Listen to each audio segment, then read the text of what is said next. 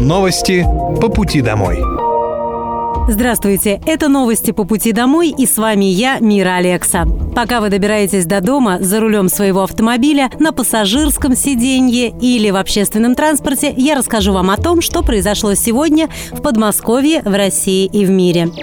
Президент России Владимир Путин внес в Госдуму проект о выходе страны из антикоррупционной конвенции. В пояснении к документу уточняется, что Комитет министров Совета Европы прекратил полноправное членство России в группе государств против коррупции, которая следит за соблюдением конвенции. В результате Россия лишается права голоса и права участвовать в обсуждении докладов или их принятии. Что это значит и как повлияет денонсация на дальнейшую работу, объяснил адвокат адвокат, правозащитник, президент российской секции Международного общества прав человека Владимир Новицкий. В российское законодательство не только имплементированы требования указанной конвенции, но на самом деле российское законодательство и до подписания указанной конвенции включало в себя все необходимые правовые механизмы для борьбы с коррупцией. Это и злоупотребление, это и получение взяток, иного вознаграждения за те или иные противоправные действия. Поэтому ничего в рамках внутренней законодательной следственной и правоприменительной работы в отношении коррупционных э, преступлений, я полагаю, не изменится. И в рамках двусторонних соглашений, э, которые существуют с целым рядом стран, взаимодействие по вопросам как уголовно-правовым, так и гражданско-правовым, такое взаимодействие будет осуществляться. Плюс ко всему оно может осуществляться на основе разовых соглашений с соответствующими странами, если возникнет практика международная. Поэтому катастрофы не случилось. Пресс-секретарь президента России Дмитрий Песков подчеркнул, что в стране продолжится борьба с коррупцией коррупции внутри государства в случае денонсации Конвенции об ответственности за коррупцию. Песков отметил, что российское законодательство является жестким. Еще не искоренена полностью проблема с коррупцией в России, и многолетние действия по ее устранению будут продолжаться.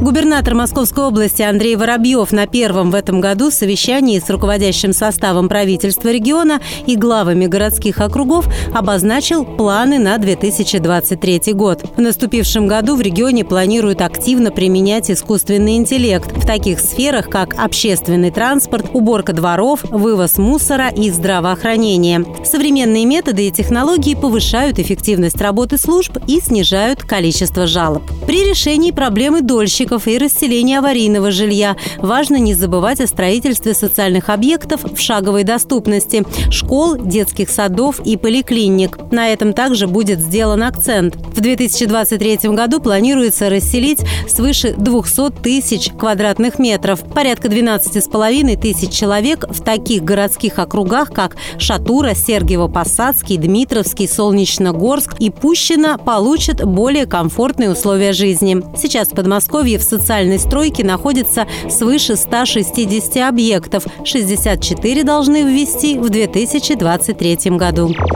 Вооруженными силами Российской Федерации продолжается проведение специальной военной операции. На Купянском направлении российскими войсками нанесено огневое поражение скоплением живой силы и техники ВСУ. Уничтожена диверсионно-разведывательная группа противника. Безвозвратные потери на этом направлении составили более 50 украинских военнослужащих, две боевые машины пехоты и три автомобиля. На Краснолиманском направлении уничтожено более 60 украинских военнослужащих, три боевые бронированные машины и три пикапа. На Донецком направлении российские войска продолжают наступательные действия. Наносится комплексное огневое поражение подразделением ВСУ по всему участку линии боевого соприкосновения. Потери противника за сутки на этом направлении составили более 80 украинских военнослужащих, три боевые машины пехоты, бронетранспортер и четыре автомобиля.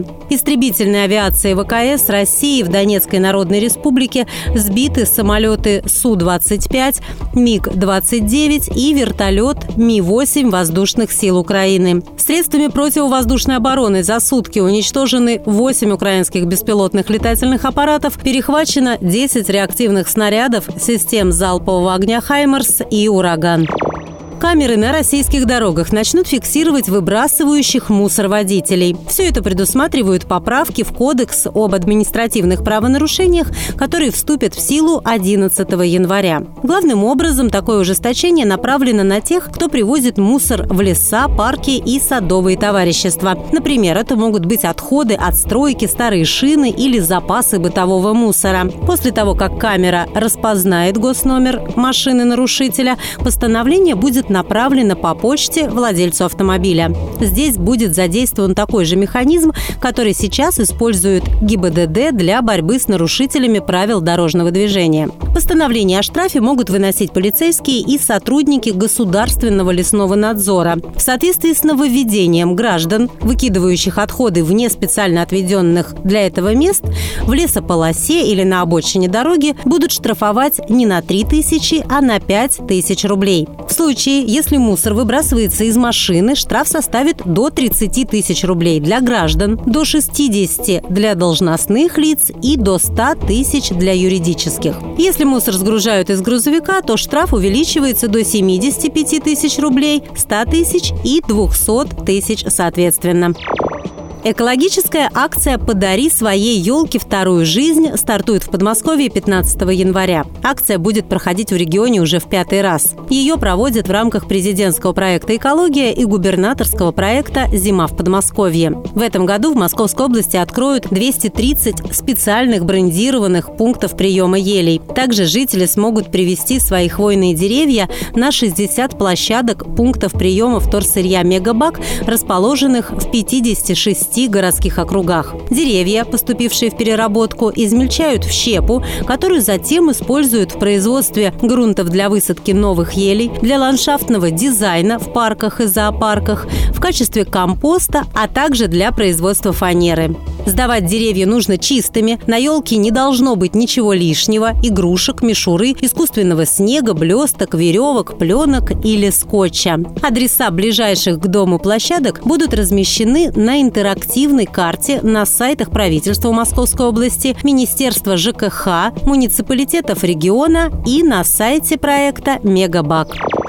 Электронный полис обязательного медицинского страхования стал доступен на госуслугах. Носить с собой пластиковый или бумажный вариант больше не нужно. При необходимости можно показать электронный документ на экране телефона, а при онлайн-записи к врачу или прикреплении к поликлинике данные о полисе будут подтягиваться автоматически из личного кабинета. Для получения электронного полиса необходима подтвержденная учетная запись на госуслугах. Если у пользователя уже есть номер полиса, полиса в личном кабинете, цифровой документ загрузится автоматически. Если полиса нет, можно подать заявление, после чего полис будет готов в течение одного рабочего дня. При необходимости в приложении можно поменять регион страхования, приостановить или возобновить действие полиса. Напоминаю, что поменять страховую можно один раз в год по любой причине в случае переезда без ограничения. Это были новости по пути домой. И с вами была я, Мира Алекса. Желаю вам хорошей дороги и до встречи. Новости по пути домой.